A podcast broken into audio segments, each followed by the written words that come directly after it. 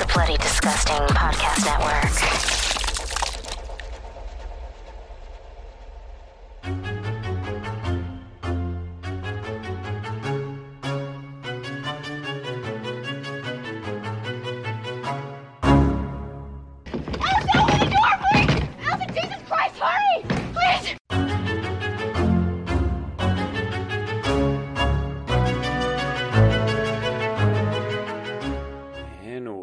To Horror Queers. We're talking Cenobites. We're talking fourth franchise films that go to space. And we're talking Alan Smithee.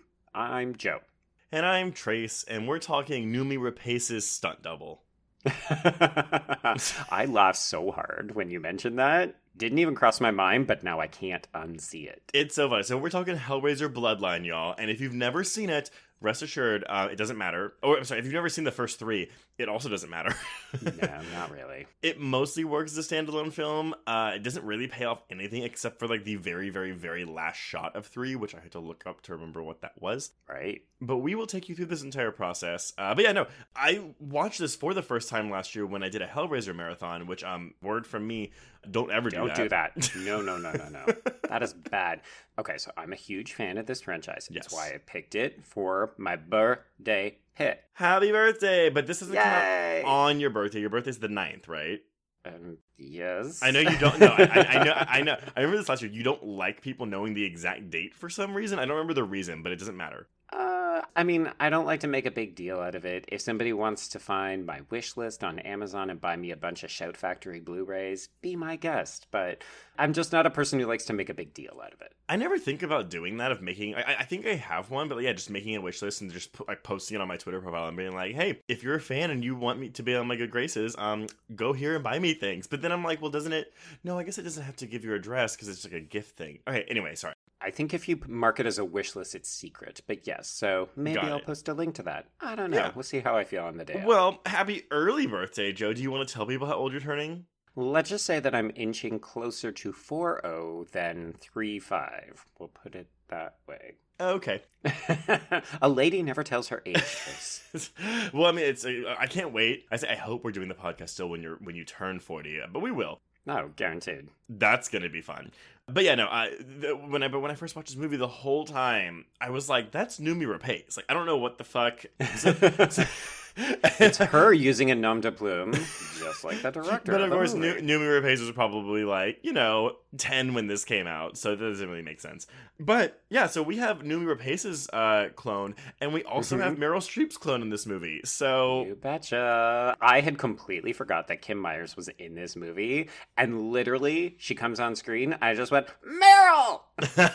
you're welcome for that. you she doesn't have a lot to do. but-. Well, okay, she she has things to do, but there's so many things happening in this movie that whatever she has to do is like nothing in comparison. Well, that's the problem, right? I mean, this movie casts very competent female actresses and then either forgets about them, demotes them, which we'll get into, Mhm. or it's doing more interesting things so that whenever the female characters are on screen, you're thinking, I don't really know that I want to be spending this time with you right now. Yes. So let's get this out of the way right now. Do you like this movie? Oh, I fucking love this movie. Okay, so but Like I, I picked it and I said it's my bad birthday pick, but I say that because I recognize a lot of people probably think it's not a very good movie. I love Hellraiser 1 and 2, like unabashedly love like Die on the Hill. I look at them almost as one film and they're in my top 5 films. Like if you go to my Letterboxd account, you will see Hellraiser is literally one of those films that I put on the front page. Well, and it's really funny too because I mean I, I I love the first two. Um, I think the se- the second one is my favorite, uh, which might be blasphemous to some, but I think it's it's kind of a Scream two thing where it takes what the first one does and kind of like fine tunes really it and builds perfects on it. it. Yeah. Yes, and it goes full like bunkers, balls to the walls, nuts. Oh my god, the Leviathan, I die. I It's so die. good. And they bring back Julia Cotton, who is literally my spirit animal. Yes, and also Kirsty is in that movie. But then you have the third one, which I don't remember a lot of, even though I just watched it last year. But I remember it being cuckoo bananas fun. It's very fun. It's very dumb. It's kind of like, hey, this franchise can be silly. It doesn't have to take itself quite so seriously. Yes, and that's basically where Pinhead is in a pillar the whole movie, and he's eating people. The, uh, the pillars at like the top of this club, Mhm. and oh he's my just God, eating club. So dumb. It's So like a funny. weird Dracula Renfield situation where he's Dracula and he like hires this Renfield guy to like basically bring him people to eat. Mhm. Yeah, it's there's a CD demon in it, which is you Oh know my god. Yes. it's great. Yes. Then we have this, Everything. which is the last theatrically released Hellraiser film, and it actually does conclude the saga. It really does. Yeah. Which, and I don't know if you have the Scarlet box set that I think was Arrow Video. I do not. I watched this on goddamn DVD. Well, no, what I was going to say is that the Scarlet Box is just one through three. Arrow opted not to include four because of the negative fan reaction to it. But I'm like, but one through four, like, is a mm-hmm. franchise. Like, it, it's is, yep. beginning and end.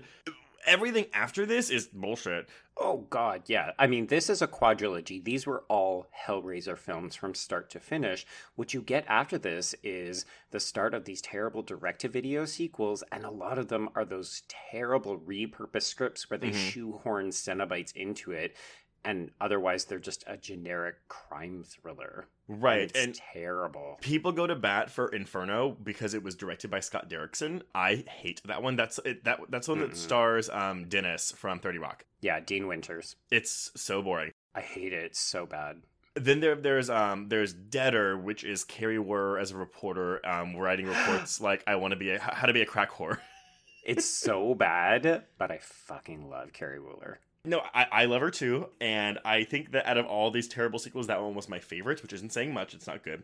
Um, there's Hellseeker, which does bring back Kirsty Cotton for about five minutes. Oh God, I remember watching that, thinking because of course you know in the fan communities they rile up people when they say like, "Oh my God, Ashley Laurence, she's coming back for this movie," and you're like, "Yes, Queen, okay," and then she shows up literally for five minutes, and she kind of looks over it the whole time. Well, and also I, I really don't like how they handle her character in that movie. oh no, it's a complete betrayal of the character. It is. Uh, I thought Hellworld was going to be one of my favorites, even though I heard it was terrible and Henry Cavill's in it. But I was like, oh, it's like video game Hellraiser and Lance Henriksen and Henry Mhm. Cavill. Holy so fuck. good. it's not good. It's so bad. Also, Pinhead isn't technically even in that movie. Spoiler alert. The twist is that like Lance Henriksen has the, all the kids like drugged up in a, a bunch of coffins, and he's like putting visions in them that Pinhead is actually attacking them, but it's not real. No. And don't worry, folks, we are not spoiling these movies for you because they are so bad, you shouldn't even think about watching them. Well, honestly, I can get over the badness. The problem is a lot of these sequels are very, very boring, which is why, even Yeah. though I do think this is a bad movie, I don't think it's boring. no, no. One through four hold up for me. One and two are pretty much the same. Three is its own 90s kooky thing, and then this one Mhm. is weird space France thing. Yes. yes. Oh my god. I can't wait to get into this with you. I know. So no. So, so let's dive in. So yes, your birthday pick.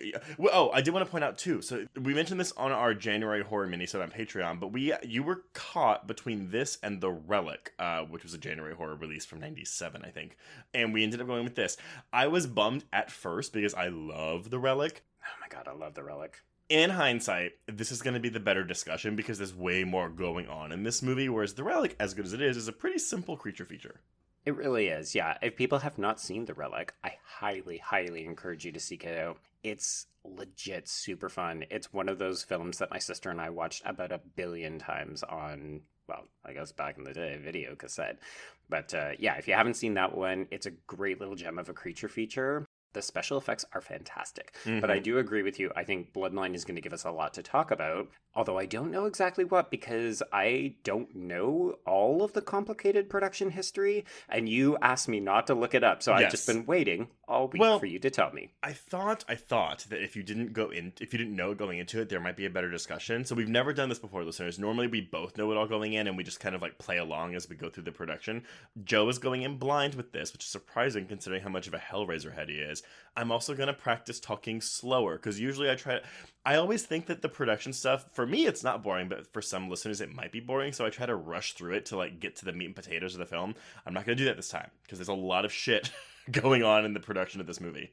There is a lot. Yeah. It's not that I don't know it. I don't remember the very specific details, but I mean, if you know what Alan Smithee is, then you know that there's something that's gone wrong. And we'll talk about what or who Alan Smithee is in a little bit. Yeah. So yes, uh, Hellraiser Bloodline is Hellraiser 4, the last theatrically released Hellraiser film. It came out March 8th, 1996 and was released by Miramax Pictures. I don't know if it was Dimension Films yet. I think it is because if I remember correctly, when I was watching, I saw the Dimension logo. I should have paid attention to that, but I don't remember if it was. It might have just been when they released it on video, though. That's also possible. Um, we are looking at a runtime of 85 minutes, which, uh, listeners, uh, it's Actually, it's about 78 minutes and 14 seconds because the opening credits are a full two minutes and the end credits uh, are about four minutes long. So, hey, there's a lot of special effects for that space stuff. oh my god. Oh my god. oh, come on. They're actually kind of revolutionary for 1996. It's just when you look at them now, you're like, oh, God. Well, there, there's some fun workarounds with the with the practical effects, especially like the space dogs. Like a lot of the space dog stuff is just POV running around, and then when they're standing still, that's when you actually get to look at them because they just sit there and go rawr, and that's it. So. Yes, this movie did not do well. Uh, oh, we're at a budget of $4 million, though. So it opened in the number five slot with $4.5 million. So even though it didn't make a lot of money, it made its budget back opening weekend. hmm I think it made more than three, if I'm not mistaken. It made about the same amount. One and two made about 12 million, and I think three also made $9 million because this ended up making $9.3 million. Which, I mean, oh, like. Mid 90s horror. We have talked about this before. If people want a recap of where 90s horror was at, go back and listen to our Demon Knight episode. Uh, or Scream. Or Scream, yeah. No, I think because Scream, I go through an entire, like, this is what was coming out in the mid 90s. I think I listened to this movie, actually. yes, you did. but yes, Demon Knight as well. Uh, yeah. Uh, so no one liked this movie. We're looking at a 31% on Rotten Tomatoes with an average score of 3.67 out of 10, but that is only based on 13 reviews. yeah, way harsh, Ty. Yeah. Um. Yeah. People wanted to not like this movie. Like when you read the reviews, people are just so dismissive. They don't give it any credit for trying something new. Well, it really this is- frustrates me. This is a franchise though that if you're not a horror nut, like general audiences don't like this franchise. It's a bit too intense Oh, yeah. for them. Yeah, it's too up its own ass, and I appreciate that. It's part of the reason it appeals to me. But oh, and also we're kind of bearing the lead. Even though this wasn't directed by Clive Barker or written by Clive Barker, the basic premise was conceived by Clive Barker, who of course is a very, very, very famous gay horror master.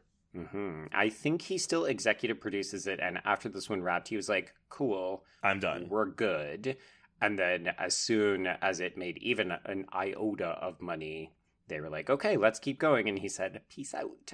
Yeah, I, it's it, whatever. He, he he made a good choice, uh, as we discussed Yeah. with the rest of these sequels. Oh yeah. Audience score of 37% with an average score of 5.76 out of 10. Metacritic, we're looking at a 21 out of 100, but, and this is my favorite thing, a user score of 73 out of 100, Yes. only based on nine reviews. So the nine of you who um, helped give it a good score, good job. Come on, people. Let's get on there. Let's do retroactive reviews of this bitch, and let's pump that score up.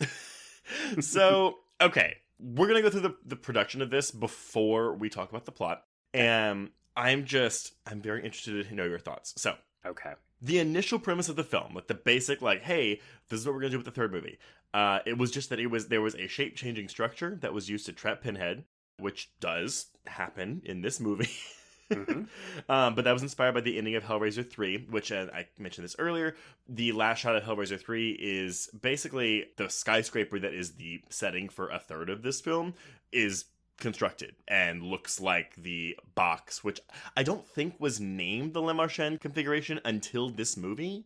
I'm not sure if it's retroactive, but I've heard it referred to as the lament configuration, and then Mhm. it seems like they changed that to Le Marchand Well, in this one. Yes, but but so but th- this is why. So basically, Barker suggested a three-part film set in different time periods, which again does happen. But screenwriter Peter Atkins added the Le Marchand storyline himself. Like that was his creation. So I don't. I don't think I could be wrong because I'm not a nut on this franchise. I don't think Le Marchand was even mentioned in one, two, or three.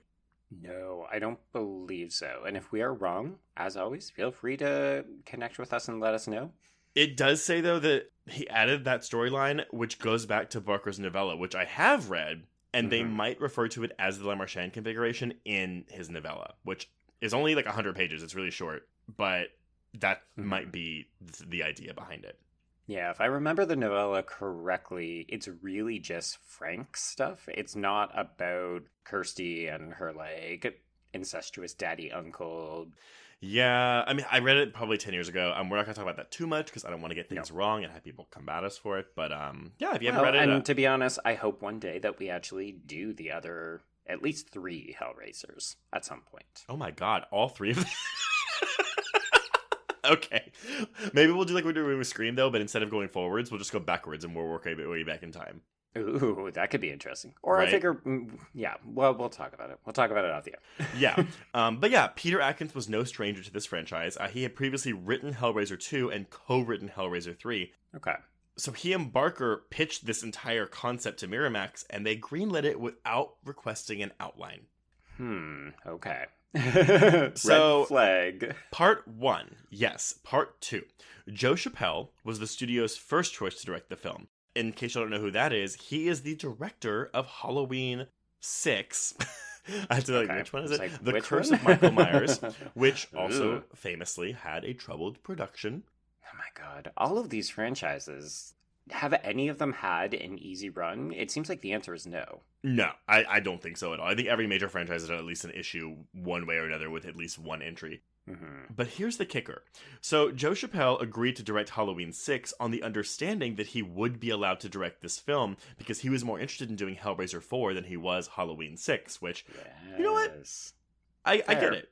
This is way more interesting than doing. I'm sorry, people know I'm not the biggest Halloween fan, but like, if you get to do Pinhead in space versus generic Michael Myers stalking what's her face, that girl that you keep telling me I would enjoy watching. Well, it's Danielle Harris, but um, Yeah. and that character is in Halloween Six, but she gets well, depending on which version you watch, she gets killed in the opening scene of Halloween Six or halfway through the film in uh, the producer's cut.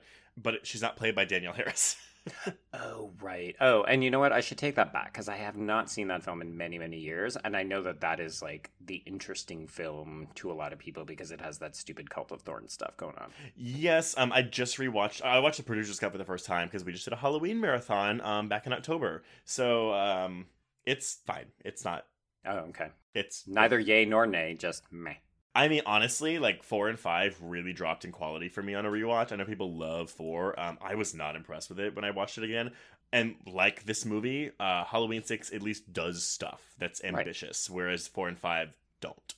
That's what I want for my franchise entries. Like, if you're gonna swing, swing big. You may fuck it up, but maybe you get something interesting. Yeah. So coming back to Chappelle though, so after the fucked up production that was Halloween six, he then declined to direct this movie. because he felt burned out after the troublesome production, which makes sense. Fair. Um, yeah. But we're not done with Mr. Chappelle yet. Okay. But before we come back to him, Stuart Gordon, famed, famed Oh. gore master Stuart Gordon, known for his low budget horror films, was approached to direct, but he backed out after having artistic disagreements. Okay. Yeah, that's that. So we now come to special effects technician Kevin Yagher. Yeah. Yeah, so Kevin Yagher honestly hasn't directed a lot, but he's done tons of special effects for such films like Nightmare on Elm Street 3 and 4, the original Child's Play, the 1989 Phantom of the Opera with Robert Englund, The Dentist, Sleepy Hollow, mm-hmm. and the 2004 Lemony Snicket movie. Didn't he do Freddy 2 as well? Uh, it is possible. I think you are correct. I had a very short space to list off all of those films, and he has done a lot of special effects. I just bring it up because I remember how much we talked about the special effects in Freddy 2. Yeah, no, I mean, and that totally makes sense. Yeah. So they hired this guy, but only because, and this makes sense because fucking Miramax, and it's important to note, Miramax, again, to mention, it's the Weinsteins. Their Mhm. names were not mentioned in any of the research that I came across. So it's a lot of times it's, oh, the studio did this, or the executives did this. I'm fairly certain they're referring to Bob Weinstein, who was the head of Dimension at the time, but I don't know that for a fact. those brothers got their fat little fingers all over these franchises. Right? But anyway, so he was hired after his cost saving work on episodes he did for Tales from the Crypt with Joel Silver. oh, that's a reason to hire somebody. This dude saved us money. Exactly. Exactly. So there's a book called The Hellraiser Films and Their Legacy, which is written by author Paul Kane. It's on my wish list. It's yes. on my Amazon wish list. Well, so in that book, he describes the shooting script, or the, the original script for this movie, as one of the best Hellraiser sequels, and it was ambitious, which, I mean, the film is ambitious. Mhm. Yeah. But here's the problem Miramax would not provide the budget to realize some of the scenes, so the film Oh was scaled God. back. Of course. So the original script was never shot, so then we have the shooting script, which is what we're looking at. Now, this still isn't what made it into theaters. hmm I know. I know. I'm just like, this is so aggravating to listen to. Oh, I, I'm barely halfway done. So here we go. Okay. Filming begins in Los Angeles in August 1994.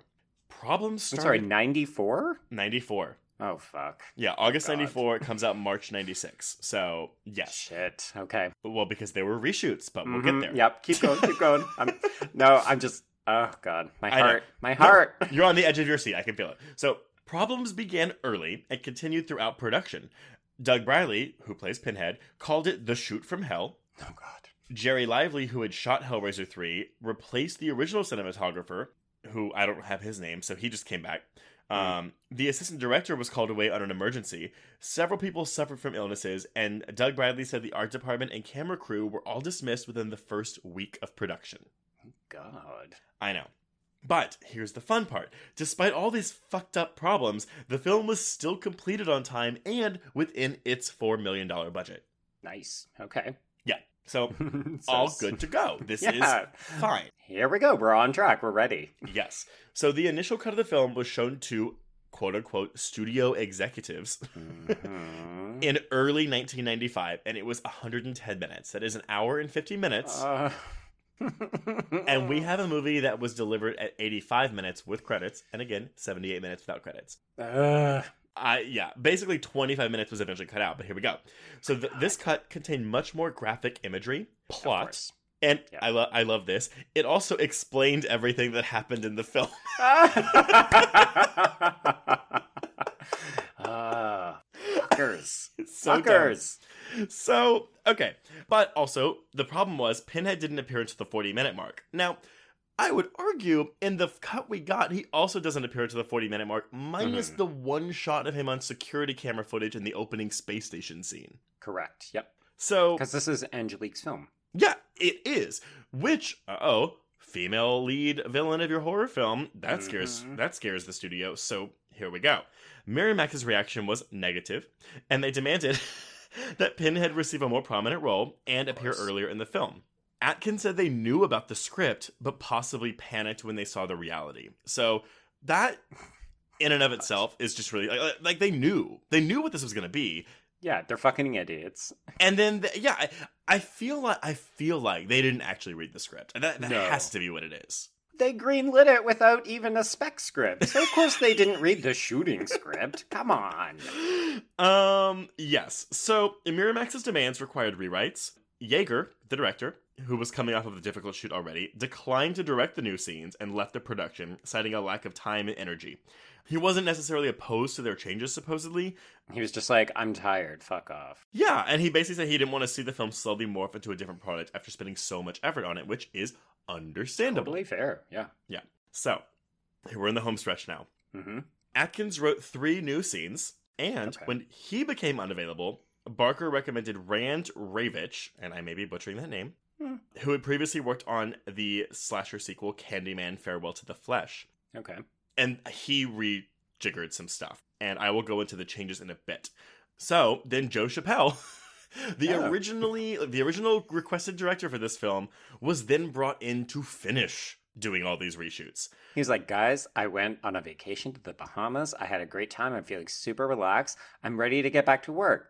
Oh, fuck. You want me to do reshoots on Hellraiser Bloodline? Oh, God. Well, and this is the weird thing. The reshoots happen in April and May of 1995. So Halloween Curse of Michael Myers actually hasn't come out yet. That will come out in September of 95. Okay.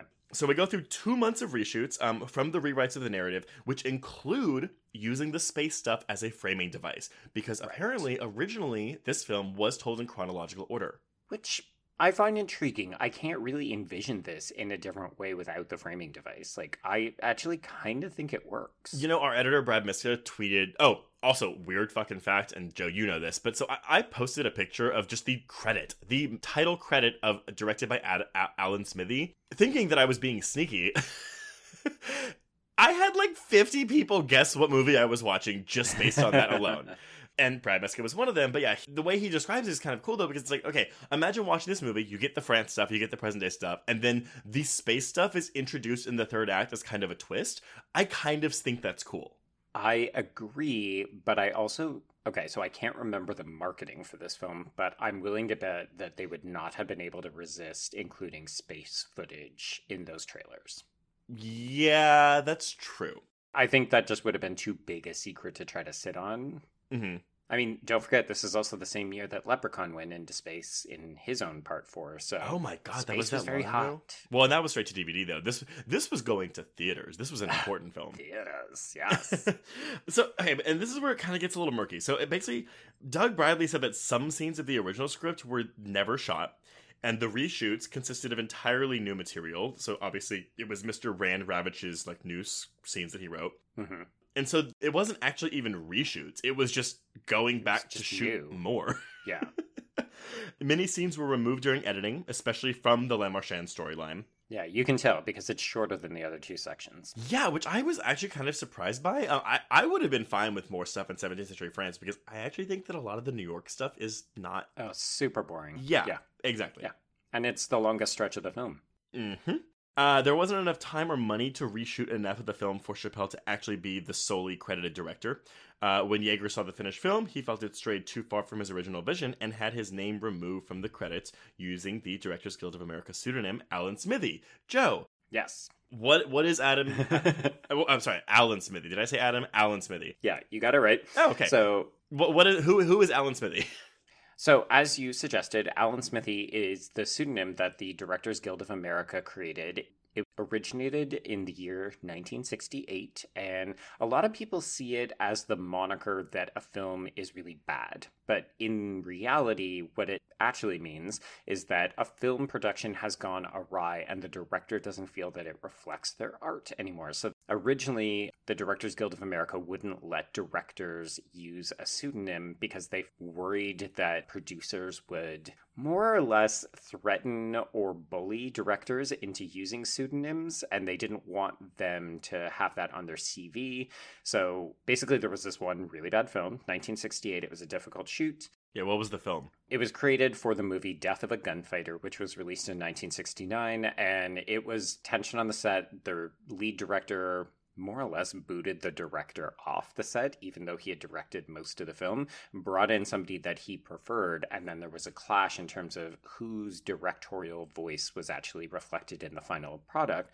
And the result ended up being that they said, okay, it doesn't actually reflect either of these two directors, and neither one of them really wanted to take credit for it. So as a result, the Directors Guild of America created this nom de plume. Originally, it was Al Smith, and then Al Smithee, and then it eventually became Alan Smithee. And the funny thing was is that it's known to a lot of people now, but at the time, for many, many years, people thought that Alan Smithee was a real person and that he was having this sort of illustrious 30 year career. And it only really came into the public eye around the year 2000 when our friend Joe Eszterhas, aka writer of Basic Instinct and Showgirls, made a movie that literally talks about Alan Smithee. So it's called an Alan Smithee film, Burn Hollywood Burn. Came out in 1998, and the whole premise of the film is a director named Alan Smithee who has a terrible film shoot, wants to remove his name from the film, and they put directed by Alan Smithee in its place. And this was like the first time that a bunch of just regular lay people realized that Alan Smithee was not a real person. It destroyed the moniker, and as a result, has not been used since. Got it. Well, because I, I looked up like the list of Alan Smithee films. Honestly, most of them I hadn't heard of, which I guess maybe is why people knew that this is what I was watching when I posted that picture. Maybe. The interesting thing is that, yeah, so it got used on a lot of films, like theatrical films, as well as TV shows, which I guess I never really Uh-huh. considered, but I'm sure there's probably just as many terror stories for TV shows. It's been used on really high profile films when they get re edited for viewing on planes. Oh. So- For the broadcast TV version of Dune, David Lynch removed his name. Uh, for The that's Guardian. why. No, pe- people people were kept thinking I was watching. That was the other guess. It was either Yeah. this or Dune that people were guessing I was watching. And y'all, I am never watching Dune. I'm sorry. Oh, you're gonna watch that new one when it comes out this year. Yeah, but isn't that Dennis Villeneuve? It is, yes. Okay, I'm fine with that. Yeah, I'll watch that, but I will never watch the original Dune. He's fucking Denis. He's French. Oh, the edited for television version of Heat and Rudy and Meet Joe Black and The Insider, like with directors like Michael Mann.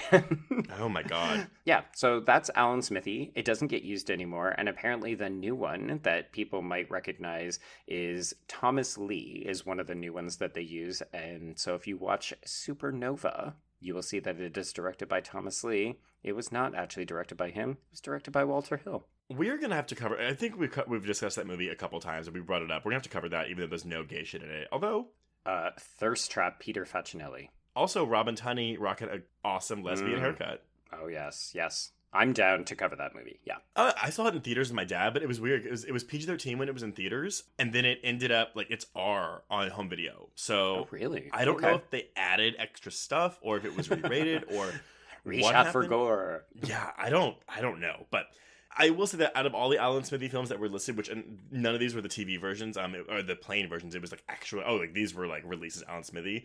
hmm It was Rick Rosenthal's The Birds Two, Land's End.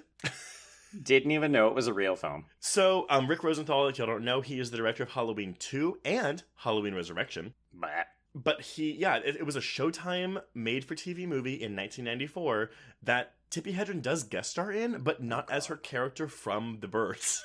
oh, interesting. Okay. I've always wanted to see it, um, but by all accounts, it is terrible. And um, by R- Rick Rosenthal's Alan Smithee credit, um, that would probably back that up. Something went wrong. So, okay, before we go into the plot, I, I, will I'll go ahead and mention the major changes in the film. Yeah, I, I was debating if I wanted to do it like as we went along, but I, I'm just going to do it now. So, if you've never seen the film um, and you're just listening to us talk about this, this may mean nothing to you. So, major changes. Yes, the original screenplay featured a linear timeline, more special effects, Mhm. violent confrontations between Pinhead and Angelique, and I am mad that we don't have those things. Oh. hmm Um, the new scenes and reshoots changed several characters' relationships, gave the film a happy ending. I don't know what the original ending was. Oh, I bet you Merchant died. Maybe. Introduce Pinhead earlier, uh, which again, the one fucking shot of him in a security camera, and cut 25 minutes out. Boo. which, I mean, granted though, do I need a 110 minute Hellraiser film? No. I think 100 Uh, if I can get a if I can get a Blu-ray from maybe Vinegar Syndrome that has both copies on it, because the other thing that you haven't mentioned is that when you started talking about I this, know. Brad Henderson from Vinegar Syndrome, the guy who does their acquisitions, he confessed that he has the 112 minute version, and he posted screenshots, and I wanted to kill myself. I know. I was like, oh, I need. And granted, our editor also said the same thing, and so I'm wondering if they're buddy buddies, and he actually did get it, but he uh, did not make any comments about his plans to release that footage. no, he he absolutely was like, no, Vinegar Syndrome has no plans to do this, and I still want to kill myself. But that's what I'm saying though. Like like Arrow didn't put it in the Scarlet Box because fan reception was so bad. But given what we've like, just t- spent 30 minutes talking about, like this is prime for a horror like a, a good Blu-ray release. You know? Oh yeah, guess what, bitches? This has surpassed Cursed as the film that I most want to see all that deleted motherfucking footage because now I know it's out there and I know that people have it. It's not hidden in some vault. Yeah. Um, okay, so moving on to these other changes, Pinhead was inserted into the opening of the film, um, which was changed so that the 22nd century Paul Merchant narrates his ancestor's story and a happy ending was added. I just said that, but I guess the narration of him telling Rimmer, which we'll get to that in a bit, there's your queer content. It, I guess that just wasn't the case, uh, obviously, because you the space stuff was at the end. Uh, in the shooting script, Pinhead had a violently antagonistic relationship with Angelique. This was softened during editing and pickups, and a hinted sexual attraction between them was introduced. Which is weird. Pinhead doesn't have a sexual attraction Well, to it's anyone. it's weird because it, it's like that, that studio thing where it's like, oh, like you know, or we just saw Little Women. Oh, the, the the female lead has to get married by the end, but then you have these two like BDSM hell villains, and it's like, oh, let's give them a little bit of romance too. hmm Yeah, demons need a little something something on the side. It's like, yeah, they do. It's called from putting hooks into people's skin and pulling. It's so bizarre. There are there is some good hook usage in this movie, I will say. I like it. Angela. So yeah, but yeah, so they were basically. I think the whole concept of the film though was basically to be them fighting over hell, and Mhm. it's kind of hinted at in this movie, but it's not really like dealt with. Um, Angelique represented an older, more chaotic version of hell that favors drawn out temptation, and Pinhead represented an ascetic, results based order that takes over and, of course, relies on torture and pain. Um, that's awesome. Yeah. and we don't get that Not really. in the France 17th century stuff, um, the Duc de Lille, uh, who I think is meant to be like the Marquis de Sade. Yeah. He had a larger part, but some of his scenes, when his part was cut, um, because in case y'all don't know, he is killed one scene after his introduction. A bunch of his stuff was given to Jacques, played by Adam Scott, who we had, who we have not mentioned yet Mm-mm. and Angelique's origin was also changed. So yes, Adam Scott had a smaller role, but of course was rewritten and expanded when Angelique's origin changed as well. Is there a character named Genevieve in this movie? Yeah, that's uh, Le Marchand's wife. Oh, okay. Um, well, the last change is um, in the script, Genevieve is also depicted as more suspicious of her husband, who she suspects to be having an affair, to mirror the uh, affair storyline from the first film. Right. And also, I think to complement the fact that it's going to happen again in the present day, aka 96 scenes. Yes, exactly. Yeah. Okay, so that was long. Let's go into this fucking movie. Okay. So, aboard the space station Minos in the year 2127, Dr. Paul Merchant, Bruce Ramsay, playing one of three roles, uh, awakens. I like him. I like him in this movie. I think he's fine. I like him in this part. I like him okay in the first part, and I don't care for him in the middle part. Well, that's why he gets violently killed in the middle part. Spoiler alert. Hmm, yeah, spoiler alert for a film you've hopefully already watched. he awakens a robot and using a So 1996 It Hurts VR glove, he manipulates the Lament configuration, or I guess I can call it the Le Marchand configuration. I guess. I guess. Seems weird. Just call it the gold box. Right. I think that's the only time I refer to it that way. I do like that they actually show him making this thing. Yes. That I remember being like, wait, so it's just wood with fucking gold plating on it, which did Mhm. not make sense to me. Oh yeah, it looks like he went to the Michaels and bought like a little bit of gold lame and just put it on a box. That's exactly what it is. I always thought it was full metal, but um, this movie retcons that. Yeah. If you want to buy versions of it online, you can get it in both metal and wood. Uh, The metal one is several hundred dollars. Oh, I was gonna say get the metal one, but that sounds terrible. Yeah, exactly. So, as armed soldiers from a recently docked ship advance, the Doctor solves the puzzle and the robot explodes, revealing the figure of Pinhead, Doug Bradley. Yay! And we get this really brief moment where Dr. Merchant taunts Pinhead and he talks about revenge, but it's really cut off abruptly and Pinhead just disappears and then the doctor gets arrested. I mean that that's again that, that's just the editing for this movie. Oh, also I forgot Yeah. to point out this movie has three editors. God. Okay. but, but oh wait wait but here's the funny thing. Main editor is Randy Bricker who uh, edited Halloween six. Oh well, look at that Yeah, shit. That's not a coincidence. Yeah, that's not a coincidence. uh, Bride of Chucky, Texas Chainsaw 3D, and Cult of Chucky. But then here's my funny one. Rod Dean also edited this movie, and he directed not only Devil's Due, which is one of our January horror films that we discussed, but All Mm. About Steve, the Sandra Oh. Bullock movie. God.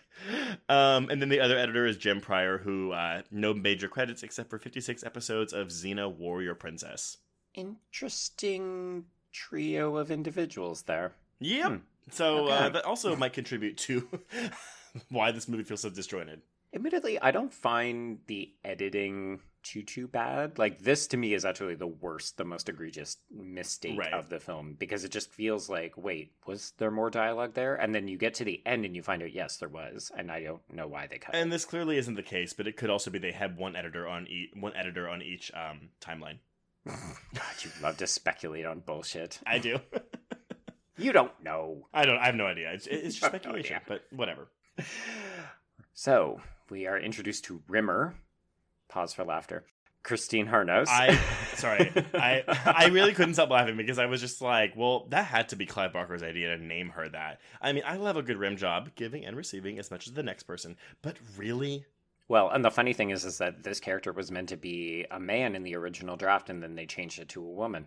Well, and what's funny is she. Um, I was like, oh, that's something that like Katee Sackhoff will be playing today.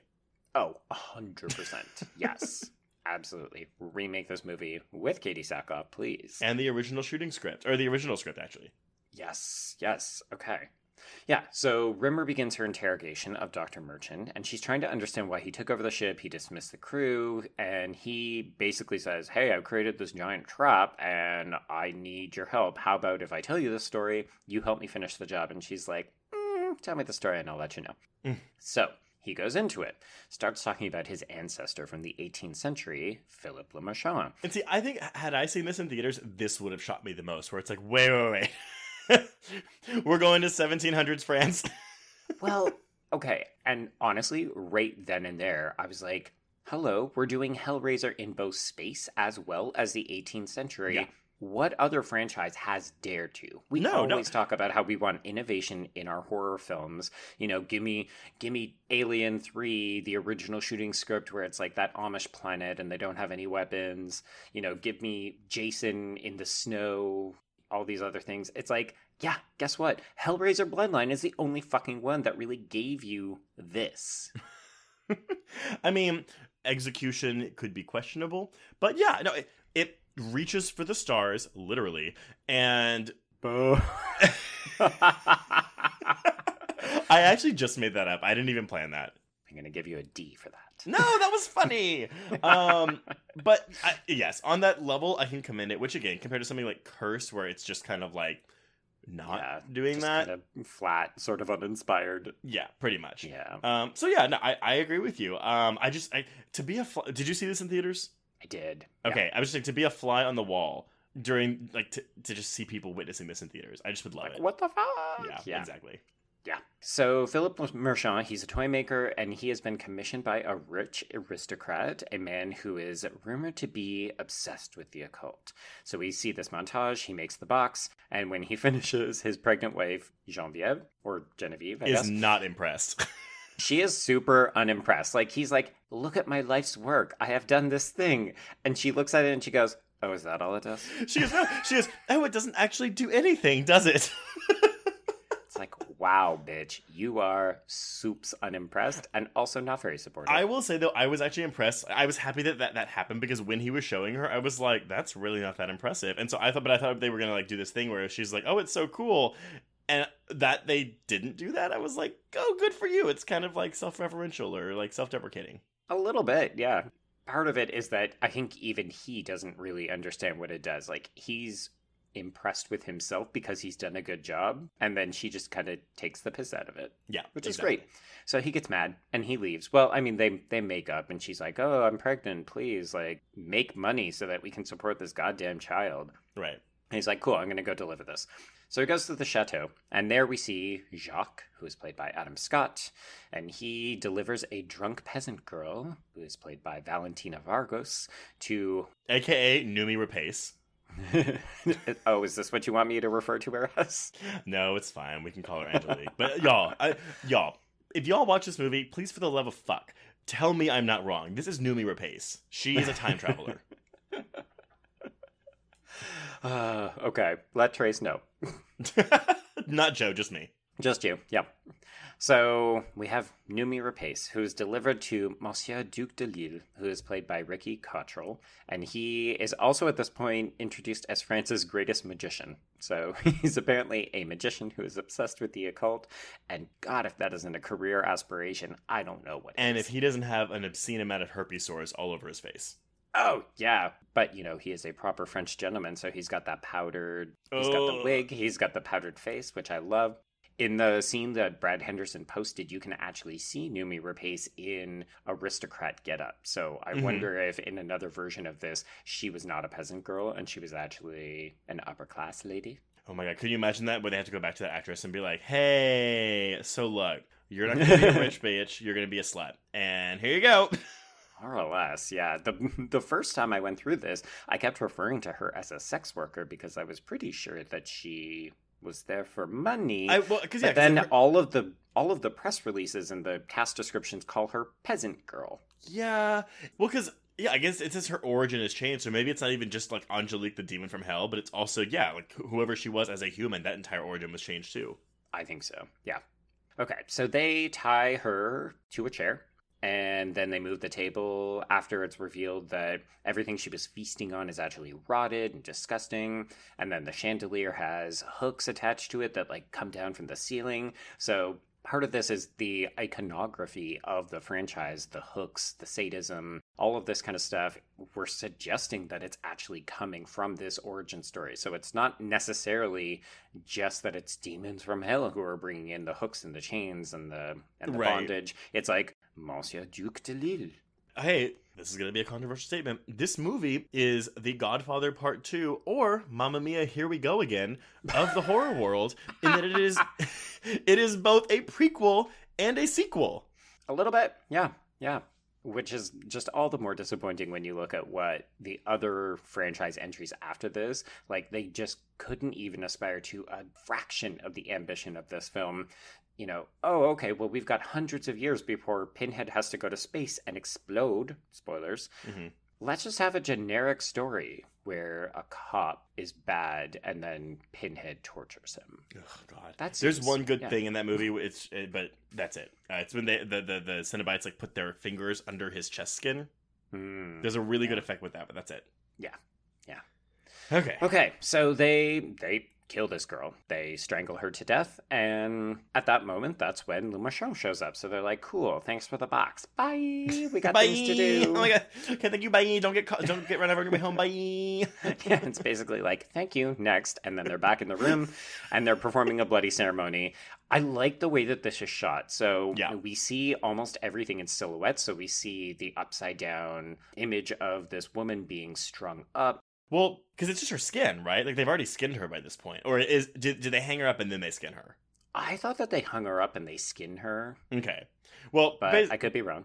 yeah, I mean it's it's kind of like a Hostel type thing, which obviously Hostel came out after this, but like, yeah, where they it's not even like the camera doesn't pan around; it just show it just cuts and just shows different shots and different areas of what's happening while things are happening like off screen. It's kind of mm-hmm. cool. Yeah. Yeah, so we've got lights flashing, we've got glowing floors, we've got wind blowing, and as a result, Angelique is born. So we we even see her kind of adjust the skin as she Mhm. gets used to it, which I love. It's a great little So, touch. so basically, she she is like basically at this point in time the ruler in hell. There is no pinhead, I don't think, or that was the impression I got too. he does it well because he knows her, so he does exist. No, wait, oh wait, no, because the, the the second one gives us Pinhead's backstory because he's in like the w- one of the world wars. Mhm. So yeah, that that makes sense. So when she leaves, like, there's not really anyone living in hell. Yeah, she leaves a leadership vacuum, Yeah. and there's all these other creatures, but she is, as Pinhead refers to her later, I believe she is the princess of hell. Yes, exactly. Oh yeah. Oh oh. Drinking game for this movie. Every time Pinhead says princess, and every time anyone says toy maker. yes, so true. You will die in the middle section of the film. so at this point, we have seen the birth of a demon. Le Marchand is properly freaked out. He goes to his corner friend and he says, Ugh, fuck. Uh, I may have done this thing and now I need some advice. and this fat bloke is basically like, Well, you know what? You're kind of responsible for this, so you should figure shit out. You have the capacity to build something new that can close the door to hell, but also you should get that fucking box back. So Yep. that's what he does. Philip breaks into Delil's mansion and he discovers the old man. You're meant to think he's dead, jump scare. He's not. Then he dies, whatever. The main thing is that you see Jacques and Angelique porking. So they're Well- they've obviously plotted to overthrow this old man. Yeah, and this is like, because the, when D- Dalil is like his body's discovered, he has like the the wire around his face, which is Mhm. used in the second one with Doctor. Oh fuck, Channard, Doctor Yes. Channard. Channard, yeah. Yeah. this movie does a really good job of calling back a lot of the Cenobite and mm-hmm. the visual iconography. A lot, yeah, a lot of the imagery, which again apparently there was more of, but we don't have it here. You're just trying to make me sad on my birthday. On your birthday, right now. My it's your fault. You picked it. Fuck you. okay, so Jacques and Angelique gang up on Philip, and they basically say, you know, hey, your bloodline is now cursed because you've been involved in this, and also you've got these really pliant fingers, but it doesn't matter because stabby stabby, you know, you're mostly dead. And for some reason, Genevieve has shown up at the house, and she comes in. She, you know, cradles her husband as he dies, and he tells her that she has to save their son. And this is where you really get the sense shit is missing. Because at this point, we jump back to 2127. That is the end of the France section. Yes, I was very confused Like, by this. Oh, Is there no more? Like, she was literally just outside the room where this evil succubus demon and this valet from hell are planning to take over the world. And then we get a scene in a couple of moments that suggests they don't know that the bloodline had survived until 1996. Um, yes, 100%. And also, Angelique and Adam Scott Jacques have been alive this whole time, and they're just never hanging out in that same fucking Yeah, house. and they're never mentioned in one, two, or three, and it's even kind of more shocking in three, considering that in three it's hell on Earth, where like Pinhead comes to Earth and like brings all hell with him. Hmm. Yeah. I mean, hey, you're on a different continent. Sometimes, you know, the telephone can be a little bit tricky. You get bad reception, so it's really hard. Yeah. But there were no news stories like you know when when three happened and that they caught it in Paris. Like, oh, th- nope, nope, nope. no, no. The French don't care about the Americans. Come on. So there's like a little brief bit more between Dr. Merchant and Rimmer in 2120. Rimmer. Uh, basically, all you need to know is that it's like, oh, the blood remembers. So let's cut to 1996, aka present day. We are now with American John Merchant, who is still played by Ramsay. And he is the Jesse Walsh of this film. He wakes up screaming from a nightmare, and he's got a worried wife whose name is Bobby, and she's played by Kim Myers, aka Meryl Streep. Meryl. also, their kid, I was like, who is that kid? He's so familiar. He plays mm-hmm. the Danny Torrance in the Steven Weber miniseries of The Shining. he sure does. That face is Punchable. a it's punchable it could stop a truck it's so memorable like it's very it's a very distinctive face to the point where i i had the same reaction i had to immediately look him up and be like oh right okay that and then you realize he's never appeared in anything else he's done nothing else of note Nope, nothing at crazy all. Probably because people like us were saying he had a punchable face back then. God, we are terrible. We're but bad. we do love to talk about punching children. okay, here's another clue that something was cut out of the earlier sections because when Meryl wakes up, John Merchant, they have this conversation at breakfast where she talks about how his grandmother did all that weird shit to him, like she made him think that he was important. You're thinking, this is weird. This is a drop storyline. If you look at the cast list on IMDb, you'll see that there's a grandmother character who is uncredited.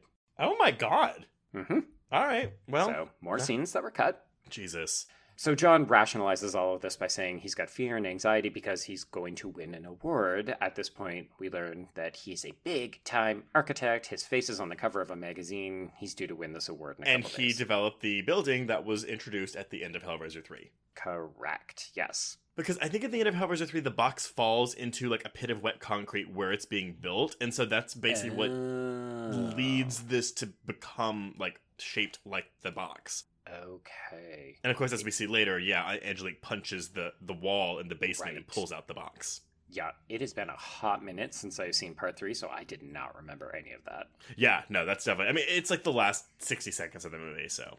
Oh yeah, these films love to end on a like, "Oop, the box has fallen into this person's hands." In to this case, in this building's infrastructure. Hmm.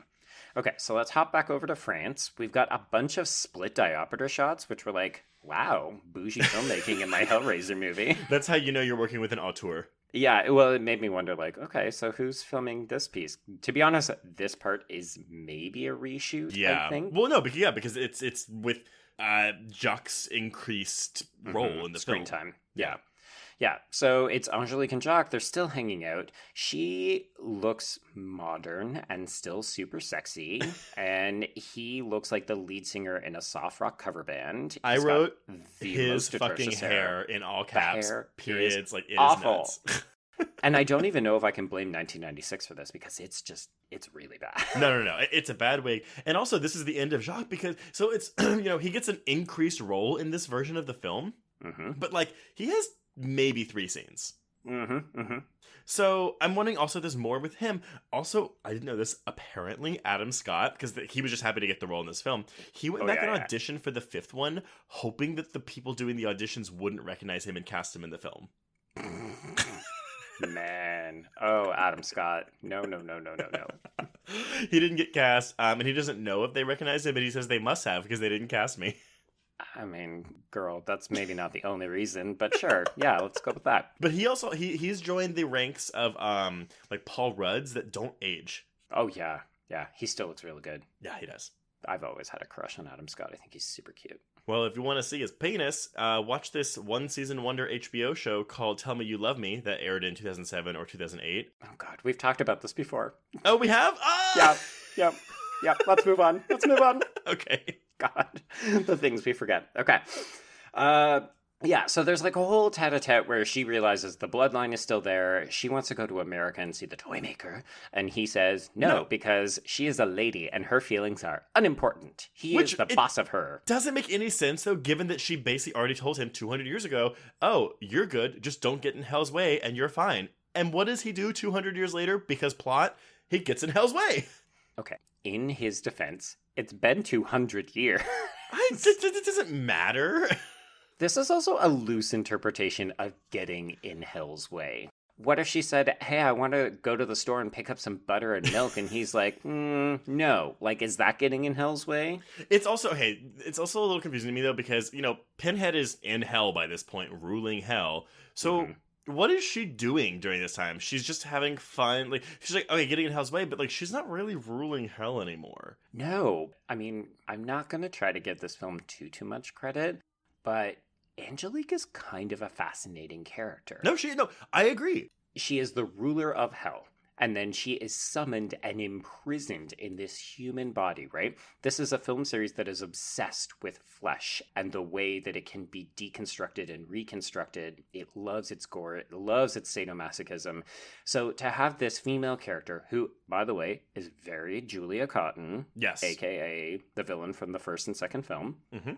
And it gives her this meaty part where she is a super powerful female who is then trapped in this shitty, thankless life by this douchebag bro. Like, could it be more relevant to our, Well- our current existence? It's ah, God. It's I, I I just think that's Miramax, Bob Weinstein, thinking America isn't gonna go for this because it's a woman villain and they want Pinhead. It's like, like the Freddy Oh, thing, you yeah. know. Like ima- imagine yeah. if if um Freddy Krueger was introduced forty minutes into one of his films and it was a female dream villain for the first half Yeah. of it. yeah. You oh, know? absolutely not. Heaven forbid. Oh my god, no. Yeah. Keep her away from me. Mm. Renny Harlin's Nightmare Four, Frederica Krueger. you know what? Probably a better movie, though. right? oh, people love Nightmare Four. I, I, I, I'm of the. It's okay. It has the best effects, but it's not great. I haven't seen it, to be honest. Oh my God, John! I know, I know, I know. I'm working on it, okay? That's why I started my stupid project where I'm watching horror movies with people. Coincidentally, Nightmare Four does feel like two movies in one because you lose the cast of three halfway through four, and then you just get this new cast, and it's like a totally different movie. Uh, yeah. Uh, yet another version of a horror franchise entry that has totally fucked up behind the scenes interference. But it's Renny Harlin, so Uh, this is true. okay. Okay, so he has gotten in Hell's Way, which allows her to grow a delightful claw hand, slice up his face a little bit, and he tries to repent, but it's too fucking late, so she Way punches him in the gut and somehow pulls out his heart. Yeah. Uh, The way to a man's heart is through the stomach. I think she uppercuts him. Like she, it look, it's filmed like she punches straight through, but she actually like uppercuts him. Yeah, it was not well staged, we'll Yeah. put it that way. For sure. So, let's come back to New York. Merchant is on stage accepting his award. He sees Angelique in the crowd. He's mystified by her.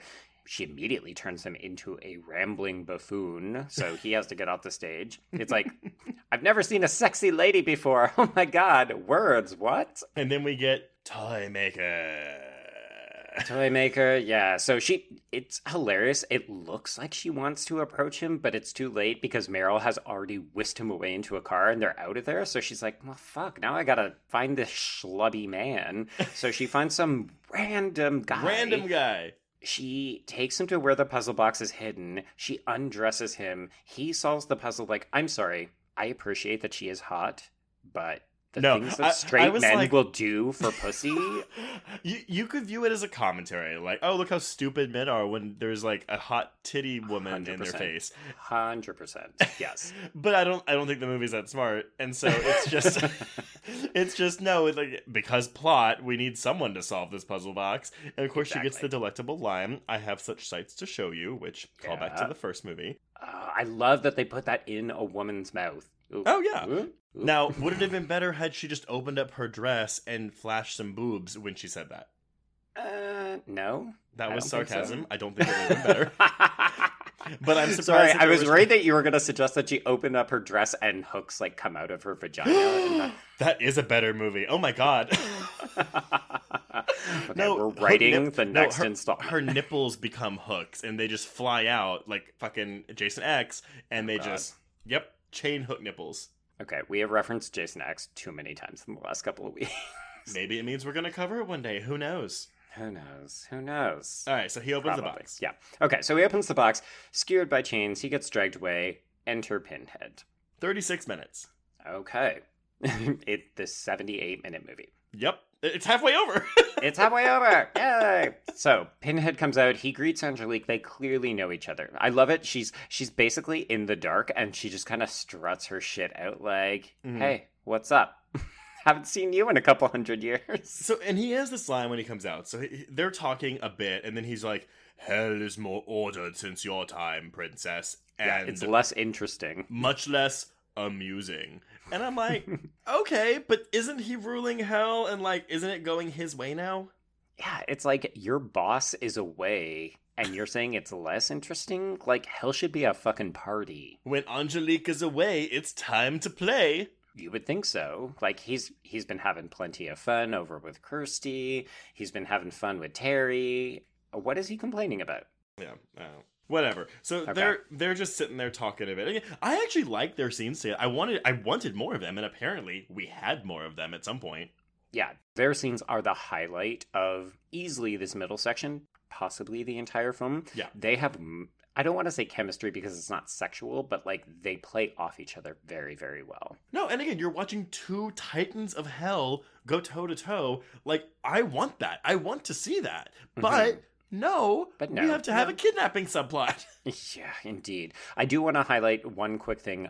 We get a lot of the the clarification here that this place that they're meeting in in the in the office tower, it's got the puzzle box configuration as a clock, and then we also pull back and we see from a high angle shot that the floor is also in the shape of one of the sides of the puzzle box. Mm. I just think it looks really good. The, the I know that I'm a sucker for this. No, I mean, uh, honestly, for $4 million, this does look pretty good, at least from a production value standpoint. Yes, in some parts Well- more than others. France and present day, maybe not space. Yeah, I mean, space is fucking Jason X for sure. Yeah, absolutely. Yeah. That- that's a garage. Oh yeah, yeah, yeah. oh, I also love that his line is when he when he sees the puzzle box design, he's like he calls it a Holocaust waiting to happen. I was like, ugh, no, Yeah. no to that line though. Yeah, but it, it's it's Pinhead. It's fine. It is, and yeah, I mean, he's so religious and over the top. So the next day, Angelique makes her move. She goes into Merchant's office. She's attracted to the design. So he's actually got the drawing that his ancestor Le Marchand drew, which is the design that will close the gate to hell or open it permanently. Yes, which is called the Elysium configuration. Thank you. I meant to take note of that, and I did not write it down. I don't know if they actually say it, but the Wikipedia plot summary for this movie definitely says that. Uh, maybe. I, I, don't know. recall. We're gonna call it that though. So there we go. Sure. Yeah. Yeah. Yeah. Okay. So uh, she promises that they have work to do, and he's like, "Cool, boobs." I have in my notes. He dreams of tits. Oh yeah, yeah, yeah. yeah. He's obsessed with this woman. So this film obviously is playing with time quite a bit. The very obvious thing that we've got three different time periods. Mhm. But I love that in this scene she comes in, it's the middle of the day and the office is filled with people. And then as she's leaving, she's like, okay, bye. And then it's just nighttime and he's alone and like he's completely lost track of the day. Yeah. I Oh, just thought that was a really interesting little tidbit. Like, is it even meant to be that she's even there? Because the very next scene is him dreaming about having sex with her. This idea that she's not just tempting him, but that she's actually getting inside of his head. Yeah. And I remember thinking at first that the cut to dark was like maybe an editing snafu, but that, that your explanation makes more sense. Okay. I mean, it could be an editing. It could be an editing You never know. this fucking movie. So he dreams about porking Angelique. You know, we get tits. Yay! Mhm. And uh, Meryl's a little bit upset. You know, she looks disappointed, but it's all fine. So we're back to Pinhead and Angelique, and he's unimpressed that she's using temptation rather than terror. So this is paying off that more extended bit that you talked about, Right. where they were battling over the best way to proceed. Well, it's the best way to rule hell. You know, it's like Mhm. monarchy versus democracy, dictatorship versus totalitarianism. Yeah, and this is very 1996 gender politics, where it's like Yeah. the lady uses her body in sexual temptation to get what she wants, and the man uses brute force. Right. So that's what it is. So to demonstrate his power, he decides that he's going to lure twin security guards. This is interesting. They're played by a pair of twins in this scene, and then when they're transformed into Cenobites, they're played by different actors who are also twins. Probably Very odd. The man, the main man didn't want to be in the makeup. Maybe, but they're like they're noticeably skinnier when they switch to Cenobites. So er. So, okay, did you write down some of this dialogue that they were having? okay, so I'm gonna do the broad overview, and if you want to go in with the specific line, Yeah. yeah, This is your queer content. this is our weird queer content. it's so weird. So these twins are walking around. They're basically charged with keeping track of the security in this building, but they're also looking at the floor plan because it's new and people have not been in here? Question mark. Sure, whatever. So they discover that there's a section in the building that isn't on the map and they go to investigate. But as they're walking, they're talking about whether or not they would have sex with a trans woman. and the one guy is like, Yeah, I think I'd be open to it as long as her penis were cut off and all. So, okay, I, I I didn't get the exact verbiage, but it's basically yeah. It's she asked me what, what I'd do with a woman that used to be a man, hormones, everything, and the brother goes, "Would you do it? Yeah, I would if she was cut and all, you know." Right. Like, what is this? So this line of dialogue is in here.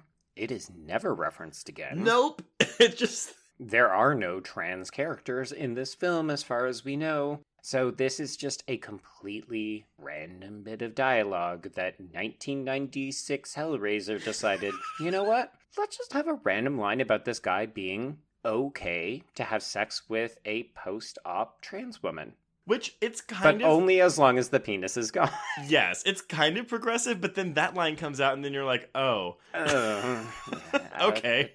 One step forward and two steps back. It's I, I just I, I I rewound this because I was like, "What?" You're like, what the fuck is this? Why is this in here? Makes no sense. It makes no sense. And again, comes to nothing because Comes they're about to get killed. Or Yes, uh, sort of. Yeah, transmogrified.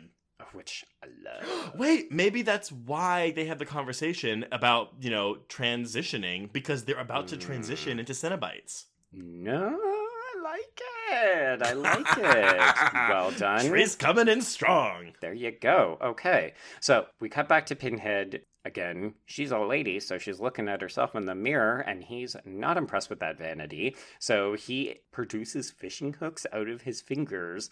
He wants her to get rid of her human cosplay flesh and revert back to what she truly looks like. And he's like, mm, I can like smell how you are, uh, what you're actually like under all that human skin, which is kind of delicious and also disgusting Mm-hmm. he sinks a hook into her chest and she likes it so you know consenting adults and all that Yeah. That, well, this and this is the sexual element that was added though, so I'm betting this was not part of the original shoot. Either that or it was more of this and this is the scaled back version Right. That's true. That's true. Oh, there are. we'll never know uh, at this point the twins find them but they're talking about how they always want to stick together and pinhead can hear what they're thinking so he he gets very incensed when he hears them talking about pain so he sermonizes at them a little bit and then they are elaborately fused together in an extended sequence wherein half masks are fused to their faces drills go into their cheeks and then their skin is stretched over a rolling pin device Yeah, I love this. Um, and it- yeah, it is. It Looks is definitely an extended sequence. It's shot really well. Mhm. The dialogue. Um, so first, it's he drops his flashlight. All right, he goes, "My flashlight died. I tri- and, and then I tripped and fell. From now on, we stick together, always together." That's exact Mhm. lines. But Yep. then when they see Pinhead, he's got pins in his head. Oh my god, I hated that line so much. we talked about this in Scream 2, where Gale locks herself in the AV soundproof room and she doesn't have a lock, and she just goes, fuck, because she doesn't need to say, there's no lock. Yeah. And yet here we are. There's pins. In He's got didn't know. pins in his head. Like, yes, we also have eyes. Thank you. I also do love though in the in the banter between Angelique and Pinhead where he just goes, "Temptation is pointless, princess. Suffering is the coin of the realm." I just I love, love it. realm. Like it's so fancy. Right? Because, I mean, if you think about it, they are in a different realm. yeah. Um. Oh yeah. oh, I guess I got ahead though because this is when he's like, "I'm gonna go kidnap this kid." Yeah, so he he decides, okay, so if you're not going to do temptation, you got to make people suffer. What better way to do it than with a child? So he goes after Jack. So we see Meryl doing laundry in the basement because you know a lady's work is never done. I was so confused though because she hears the kid scream from the laundry room in the basement. you know, she's got that mother's hearing. You can just hear your child in pain, suffering. yeah, so we have the. Oh, God. This is one of those things where I'm like, so we had 112 minutes, you trimmed it down to 78. And of the 78, you felt it was necessary to give us this scene, this long scene of her in the laundry room. She hears the cry. She has to run down the hallway. You know, she can't find Jack. His Lego K'Nex thing has been destroyed. She finds him at the bottom of the stairs. And she's like, Jack! I do like the reveal where she's looking over the banister and you see the kid, but he's holding Pinhead's hand, but Pinhead is like hidden off screen. hmm She's like, Jack, come to me. And he's like, I can't. He won't let me. And then the camera pans and you see this kid holding Pinhead's hand, and I was pretty like, you know what? That's kind of creepy. I like that. It is. Like, can you. Okay. So it'd be scary enough to see some random dude in your house. Can you imagine a six foot, what, probably three, four man, bald, pins, white face, dressed in a full leather outfit? Her reaction is not normal because she just goes, "Oh God." Yeah.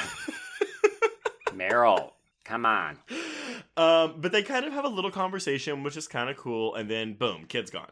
Yeah, kid's gone. So uh, at this point, they are being kept in the office tower by Pinhead's Hellhound, which is this film's version of Chatterer, who is the Cenobite who bites Chatters his all the teeth. time. Yeah. And I guess we lose the female Cenobite because of Angelique. Okay, so is Angelique meant to be representative of this other woman? Because when you see her in the space version at the end, she is fashioned almost exactly the same as what the female Cenobite looks like in part two. Right, but her scalp is removed, which Yeah. is different. hmm But it's like they've shaved her. She doesn't have hair. She looks Yeah. so so similar, and I couldn't figure it out because we know that Angelique is not meant to be the female Cenobite because that's happening before the events of this film when Ugh, yeah. Angelique would hypothetically still be in France. hmm So I was so confused. I was like, you should not outfit your one female Cenobite to look exactly like your only other female Cenobite. Yeah, it doesn't make a lot of sense. Um, oh, oh, I guess though she's not in because all the Cenobites get killed at the end of end of two because she's not in three either. She's not in three. No. Okay, yeah, sorry. Oh God, I just forget these movies. Okay, so yeah, Okay. So Merchant arrives at the office and he discovers that the whole hallway has been turned into Pinhead's playground. So we've got hooks hanging from the ceiling, we've got flesh. It's great. I mean, it's it's not great. It's badly lit and it looks like every other film, but uh you know, it's kind of fun because like again, what would you do if you showed up at work and just saw, "Oh, wow, okay. This looks like the dark room at the gay club only with a little bit more flesh and not as many nubile bodies." Hmm. Hmm. Hmm. So he comes across Pinhead, and of course, Pinhead is like, All right, time to finish up with your destiny. And Merchant's like, No. we also get a good backlash from Pinhead here when Merchant goes, "For God's sake, do I look like someone who cares what God thinks?" love it. I love it. I love it. I love it. It's pretty funny how Pinhead is just having none of anybody's throwaway lines in this movie. Like, do not reference pain. Do not reference God, because I will just throw that shit back in your face. Exactly. It's uh uh I mean Pinhead is actually really good in this movie. They give him a lot to do, which I appreciate. yeah, yeah. Despite only being in half the movie. Yeah, true. So Merchant takes off with his family. This is my favorite line in the film. He goes, I've got a plan. We're going to split up. I didn't even catch that. and of course, Meryl is like, "What?" Oh my so they put Jack into the elevator by himself. Meryl takes the stairs, and then Merchant just goes back to face down Pinhead. So we we cut briefly between all three storylines. So we see the elevator plummeting, making it look like Jack is going to die when that Yeah. thing hits the bottom, which is kind of fun. Meryl has to face off against the Chatterer dog, and uh, she has a brief thing where she like runs down the hall. She shuts the door. She has to solve the puzzle before it bites her, and she sends it back to hell. So she starts to figure out, okay, this is how we're gonna fight back. Right, and I think I was kind of zoning out during this part because I kind of remember all this happening, but then I like don't remember all this happening. So honestly, it happens a little bit too quickly. Uh huh. And the problem with the Meryl stuff is that it's not really compelling. So, as interesting as the design on the Chatter Dog, it actually reminded me a bit of the Ginger Snaps werewolf. Yes, I agree with It's that. It's a proper practical effect. It's actually a man in a suit. Like it's played by the guy who did Chatterer. That explains why also we don't get shots of these things actually running around. It's all POV Mm-hmm. shots. Oh yeah, yeah. And with a four million dollar budget, you ain't got money to make that dog look good. No, Not no, we just action. get face shots and the shot later when it explodes. Yeah, correct. So Meryl has dealt with the dog. She has sent it back to him. At this point, Merchant has run away and he tries to find Jack and he discovers that Angelique has him. So she tells him to use his console, which I guess is 1996 speak for computer. I was gonna say it's a computer. I mean, she's been in France. She probably hasn't had a lot of technology. yeah. yeah, Yeah. we'll go with that. Well, no, they're, they're, this is 1996, so they're using um, Sidney Prescott's silent 911 caller. Yeah, exactly. Yeah. So he uses the the toy maker's design. He inputs it into his computer, and we get you know some fancy lights, I guess. and he grabs Jack as the computer emission overloads, and Pinhead is not pleased. So he promptly decapitates Merchant. I forgot this happened, and I thought this was really cool. It looks great. He basically sends a hook through Merchant's neck, and then it splits, kind of like the character from Mortal Kombat, Scorpion. Yeah, it splits, but then he pulls it back and retracts it, and that's when his head gets cut off. Yeah, and it's great. We get this practical effect of the head rolling around. hmm And the kid's right there. The kid is right there. Meryl shows up. She ain't got time to care about her dumb dead husband. Nope. Whatever. He was he was emotionally cheating on you anyway, Meryl. You're better off without him. hey, Draven of them, Ange- the Noomi Rapace titties.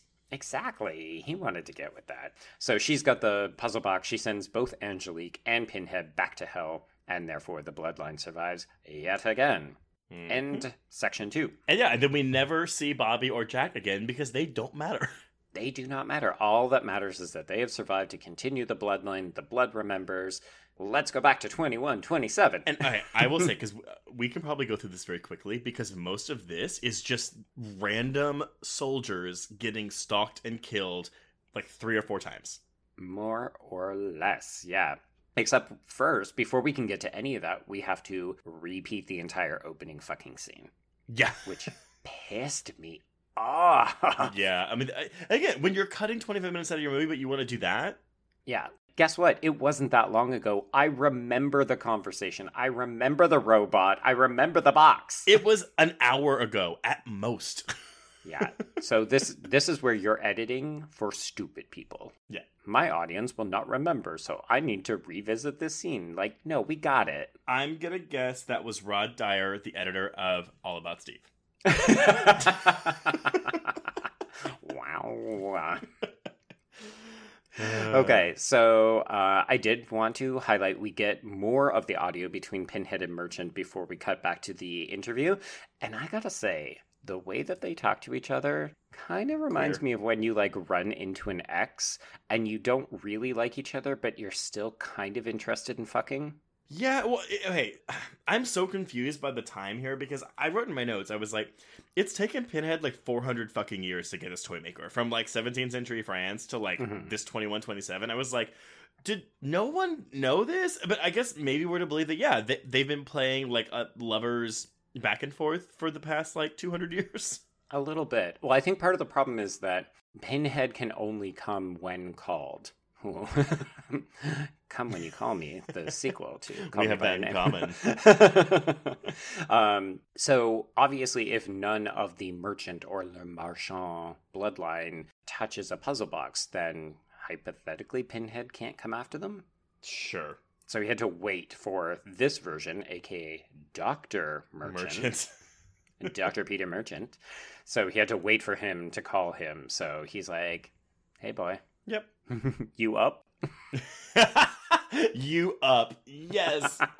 yes. Or just, hey. Yeah. Oh, God. You Oh god.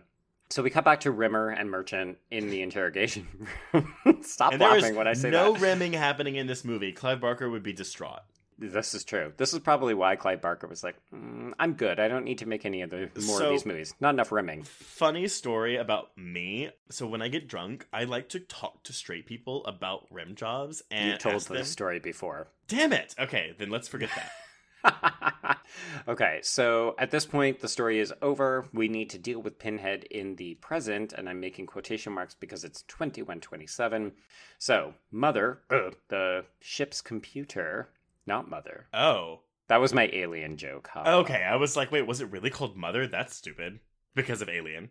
It's so obviously meant to be Right. Mother. Yeah. So the ship's computer says, You have 23 minutes to complete your mission, which I think is stupid because it, sure, it gives this movie a countdown to work with because we keep getting updates as to how much longer he has. Right. But because it's a surprise, at the end of it, we have no idea what the countdown is going to. And it's not as though he says it's a bomb, he just says it's a trap. Right. But that's why in Alien it works though, because you have Mother constantly counting down. This one doesn't have that. Well, she does constantly count down, but we don't know what the countdown is for. And also, we don't know why it has to happen at that specific moment. And that is never explained. It's not like the sun needs to hit this reflector beam to cast the light onto the ship or something. Why can't he just press the button and just make it go? Yeah, or why can't he take 25 minutes instead of 23? Who knows? yeah, I understand it's a narrative contrivance. We shouldn't think about it too, too much. But yeah, out of all the things, like this doesn't bother me. Okay. Out of all the things. of all the things. So this movie then turns into Jason X. As you suggested, we've got a bunch of stupid grunts. They unleash and are killed by Pinhead and the other Cenobites. And it's like 10 minutes of this. it is, and we barely know any of these characters' names. Nope. But I do want to highlight. So we've got the conjoined twins are back. They are Mm-hmm. played by a filmmaker, Michael Polish, and his actor twin brother, Mark.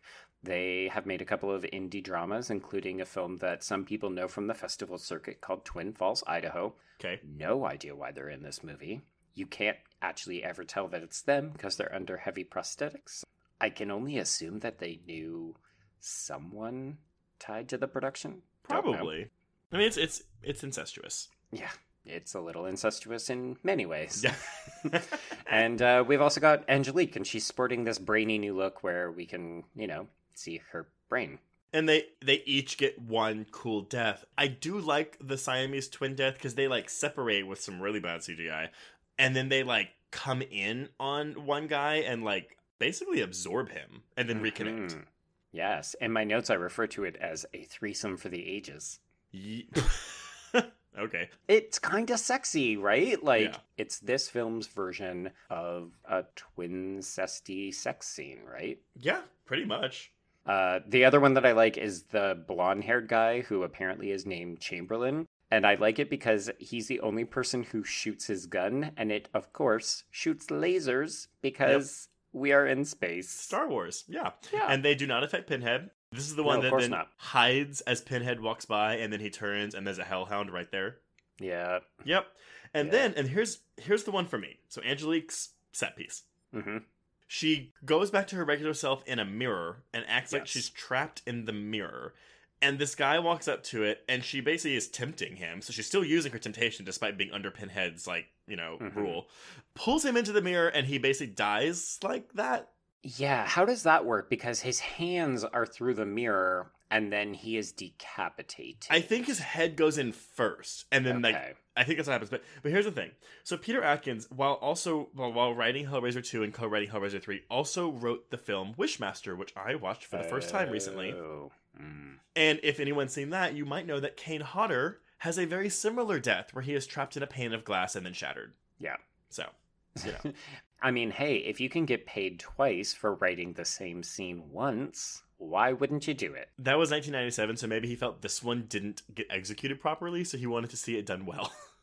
This is funny. We just talked about something similar to this. I can't recall what it was, but it was like, yeah, the screenwriter just basically reused it, and we wondered whether it was because they were dissatisfied with it the first time. Pretty much, yeah. I remember. ta- I don't remember what it was, but yeah, that sounds right. I mean, like all podcasters, we immediately forget what we've talked about the minute we finish recording. Take us home, Joe. Okay, we're like literally there's nothing left in this movie. No. So Pinhead, you know, tracks down Merchant and then lets him go after talking about flesh and human civilization. Uh, there is that really gorgeous shot where Pinhead looks out at Earth, and it's kind of just a great visual. Yeah, sure. I kind of like it. Katie Rife talks about it a little bit in her marathon wrap up that she did for the Hellraiser series on AV Club. Uh, yes, and she loves this movie. Yeah, because people love this movie and it's actually really good, even though I've shat upon it for like two hours now. I mean, we both have, but you know, again, it's ambitious, and there's things to like about it. Yeah. So Merchant runs away. He has a little chat with Rimmer. She more or less recreates the exact same scene with Meryl, where she gets chased down a hallway. She Yep. shuts the door, except instead of sending the Hellhound back to hell, she explodes the Chatterhound using the depressurizer. Which Sure. is cool. I'm into Yeah. it. It looks good. It's practical again, so Mhm. I'm not going to complain about that. Yeah, no, I'm totally fine with it. So the countdown hits two minutes, and Merchant returns to chat a bit more with his sexy exy. And uh, Pinhead declares himself exquisitely empty and forever, which is basically my Tinder profile if I ever went back to dating. exquisitely empty and forever. He needs him. He, I- guess you're right. I'm, I'm buying into your queer reading then of, of uh, Pinhead and Merchant.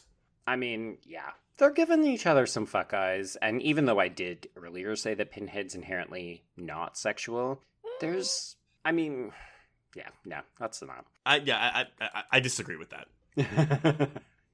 so, Merchant thinks otherwise that Pinhead is not forever because he reveals that his image is actually a hologram and he's already on board the getaway ship with Rimmer. so, they blast the ship with light, prompting it to configure itself into a giant puzzle box. So it's yeah, a giant Elysium configuration, and we get a line which I was like, why wasn't that the subtitle of this movie? Where he goes, "Welcome to Oblivion," and I was like, why wasn't this called Hellraiser Oblivion? Probably because Phantasm had it already, but I think that was Mhm. later. And then Pinhead just goes, "Amen," and then boom. Boom! Yeah. He also does get crucified against the wall, which I Oh, like yeah. because they love to crucify Pinhead. I, I into it. I mean, Mhm. and oh god, I I like this. It's it is rushed. It feels very rushed. This entire third part. I think the thing that bothers me the most is that we spent time. Like, think about the time that we actually spent with the twins walking down that hallway, getting that elaborate death sequence. The amount of time that we had Pinhead and Angelique having their tete a tete, you know, talking about their Mhm. different philosophies. And then none of that gets paid off in this third act. They are just dumb minions of hell. They show up, do the work. They are punching the clock when it comes to this third section. They show up, they're like, oh, I guess I gotta kill this army guy Yeah. it's really disappointing to me that the film spent so much time and i i have to think that it's these reshoots you know Oh, it new is. scenes One hundred percent. So, uh, Brad Henderson release that fucking one hundred and twelve minute cut. or just leak it nobody has to know it's from you yeah, exactly, exactly. Maybe it's already online. I'll go check. maybe. So that's basically the end of the movie. The the ship then starts to cruise to earth and the film just ends. Pinhead is done. The Cenobites have been handled once again. The future is safe. All we have to do is get to 2127 the Cenobites are no more. Yeah, and it would be another four years before we get another Hellraiser film with Scott Derrickson's Hellraiser Inferno, which came out in the year two thousand. It's a little bit crazy. I mean, I'm not surprised that this one, with its divisive reactions by fans, the fact that it didn't make a ton of money, for me, the appeal of Hellraiser as a franchise, I don't want to say it's my favorite franchise, but I love the Hellraiser films a lot. Like, Freddy is probably my favorite franchise villain, but Hellraiser as a film series, I think, is doing something that none of these other franchises is doing. It's having really adult, frank conversations about the nature of sex, obviously religion is massive in this this idea of guilt and sin and Mhm. redemption like it's really playing with some heavy adult themes that i'm i'm not getting from other 90s horror films except candyman which is another clive fucking barker property and i'm gonna make you do that again someday trace Okay. But these are things that are really interesting to Clive Barker. I love the fact that we have this super fucking queer out man who has created these multiple properties that are unabashedly unafraid of addressing these really adult sexualized themes sometimes interplay with religion sometimes interplay with race not always great but interesting and I almost would have been happier if Bloodline had been the end of the road because I think this is a great capper. Like, if you look at the films as a quadrilogy, it's good. I mean, granted, how you could do sequels to this, because again, now you know that Pinhead is not done until 2127. You can have sequels be the adventures of Pinhead if you go into those sequels planning that. But those Mhm. movies didn't do that. Well, and to me, this film also confirms that Pinhead has never been the main attraction. And that is what I think people mistakenly construe with this franchise, and particularly what Miramax and Dimension misconstrue about this franchise. I was never that interested in Pinhead. He's great looking. I don't care about his backstory. I'm interested in the idea of the box and the worlds and the pain and the pleasure. Well, the reason that Miramax thinks that, though, is because this is a time when Freddy's dead, Jason is basically useless because Jason Goes Mhm. to Hell was a flop. They had Michael Myers and he wasn't doing well. They wanted a new horror icon. I mean, a new. They wanted a horror icon to do well, so that's why Yeah. they put the emphasis on him. Oh, I know. And it, I mean, it is kind of fascinating because Hellraiser and Pinhead is the last. I mean, we've had this discussion about whether or not this is one of the big franchises. I think it kind of is. You're sort of iffy on the fence. But Yeah. at the end of the day, this is a late entry, right? The first Hellraiser film comes out almost into the 90s. It's 87. And at this point, all the other franchises had had multiple entries. So, really, Pinhead and Hellraiser are late to the game. I always wonder what would have happened if Hellraiser had to come out earlier and maybe hadn't been victimized by this idea that, like, we need to have Pinhead as a horror icon. Right. Or maybe it just would have been like, oh, we get a Pinhead film every fucking year. Who knows? I will say to you what director Ruben Fleischer told me when I asked him what Zombieland 2 would have looked like had the Amazon pilot gotten greenlit. hmm That is too much of a hypothetical, and I don't want to answer that question. in the immortal words of Ruben Fleischer. Um, I also want to correct one thing I said earlier. Uh, I did say that Dean Winters was uh, the main guy in Hellraiser Inferno. Okay. Dean Winters actually played Kirsty Cotton's husband in Hellraiser Hellseeker. The lead detective in Inferno was actually Nicholas Turturro, famed younger brother of John Turturro. Oh, right. So if y'all were cursing me out at the beginning of this episode, I apologize, and I caught my mistake. And also, really? You're that invested? I'm just imagining how Hellraiser cars yelling Inferno. like, "No, he was in Hellseeker." That's why Inferno's so good. do, I mean, do you have anything else to say? Like, uh, do you want to elaborate more on your fascination with this interesting beast of a franchise?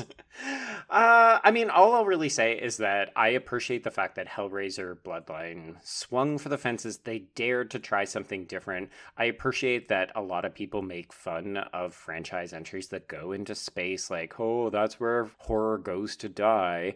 I would argue that this film is A, not as bad as people made it out to be I back agree. in 96 and i think it's actually apart from some of the shoddy you know fx work and the fact that yeah it looks cheap in a lot of different places this is a hugely ambitious film, and I do kind of love the fact that when you said you were watching it, a bunch of people came to its defense. So Oh. I'm happy to know that it has maybe withstood the test of time. I will tell you, I I was like, Joe, no one's gonna listen to this episode because it's Hellraiser fucking four, and y'all prove me wrong. So we'll see what these download numbers look like. But I am shocked at how many people are into this movie. I, I honestly didn't think anyone had seen this movie before. Come through, birthday pick. so yes, I hope you had a good birthday recording. hmm That this lived up to your expectations, I guess, of what what this would have been. I mean, it's not a movie I want to revisit every day, but uh, yeah, to come back and rewatch it, I think it holds up in my memory. I still like it. I still really enjoy this franchise. And yeah, I mean, Hellraiser Bloodline, man, it's better than you think. That's fair. Well, I guess we're gonna wrap it up. Mm-hmm. Yeah. Okay. Well, um, so okay, before we announce what we're covering next week, uh, on that note, also, ladies and gentlemen, my birthday is at the end of the month, and I will also be picking a very special quote unquote bad movie. And by bad, I mean it's not bad, it's great. I'm excited. Uh, yeah, it's a movie Joe's never seen before. So uh, if you're a member of the Patreon, you know what that is already. So, haha. But Mhm. Anyway, before we announce what we're covering next week, uh, if you want to contact us, you can visit our Horror Queers Facebook page or join our Horror Queers Facebook group, which is just called Horror Queers Group. Tweet the show at Horror Queers or email us at horrorqueers at gmail.com. Uh, we've been getting a couple iTunes reviews lately, so please, if you haven't done that yet, please go to iTunes right now or tonight and leave us a review. We love those. It's true. If you're not going to buy me a Shout Blu ray for my birthday, the least you could do is maybe give the Oh, show a review. Or go go buy Joe that Hellraiser book by Paul Kane and get him that. That's great. oh, that'd be lovely. If you want even more content, please visit our Patreon page at patreon.com slash horrorqueers, where you can get bonus episodes on, oh, let's see, our most recent one is on Gretel and Hansel. And we mm-hmm. will also have, just in time for Valentine's Day, an audio commentary on Valentine for all you $10 patrons out there. Dear Lord. I know. Worried. I know. Joe, White are we talking about next week for Valentine's Day on the main feed? hmm I'm very excited. I actually haven't seen this film in a very long time. Same. So we're hey, we're going back to lesbian territory, Mhm. and we are going to check out some bad roommate situation by revisiting single what female. A love story of the ages. Mm-hmm. For the ages. Oh my god. For the ages. A little Jennifer Jason Lee, a little Bridget Fonda, A little Steven I'm Weber. Stoked. Uh, I'm less stoked for Steven Weber, Uh, and trigger warning if you haven't seen this movie, a puppy does get thrown out a window, but it is off screen. okay, good to know. Yep, it is. Uh, yeah, I, I've actually only seen the TV edit of this movie, so I've never seen it uncut, and I'm kind of excited. Oh wow, something uncut that Trace has never seen. It took me a second. ah, it's fine. Yeah, and we actually do have two guests on next week's episodes of the female variety, so they'll help us out uh, picking apart this movie. Yeah, I'm excited. Okay, well, um, on that note, I think we can cross out God, Hellraiser Bloodline. I don't believe in God. Do I look like someone who cares what God thinks? Exactly. Yes, and cross out horror queers.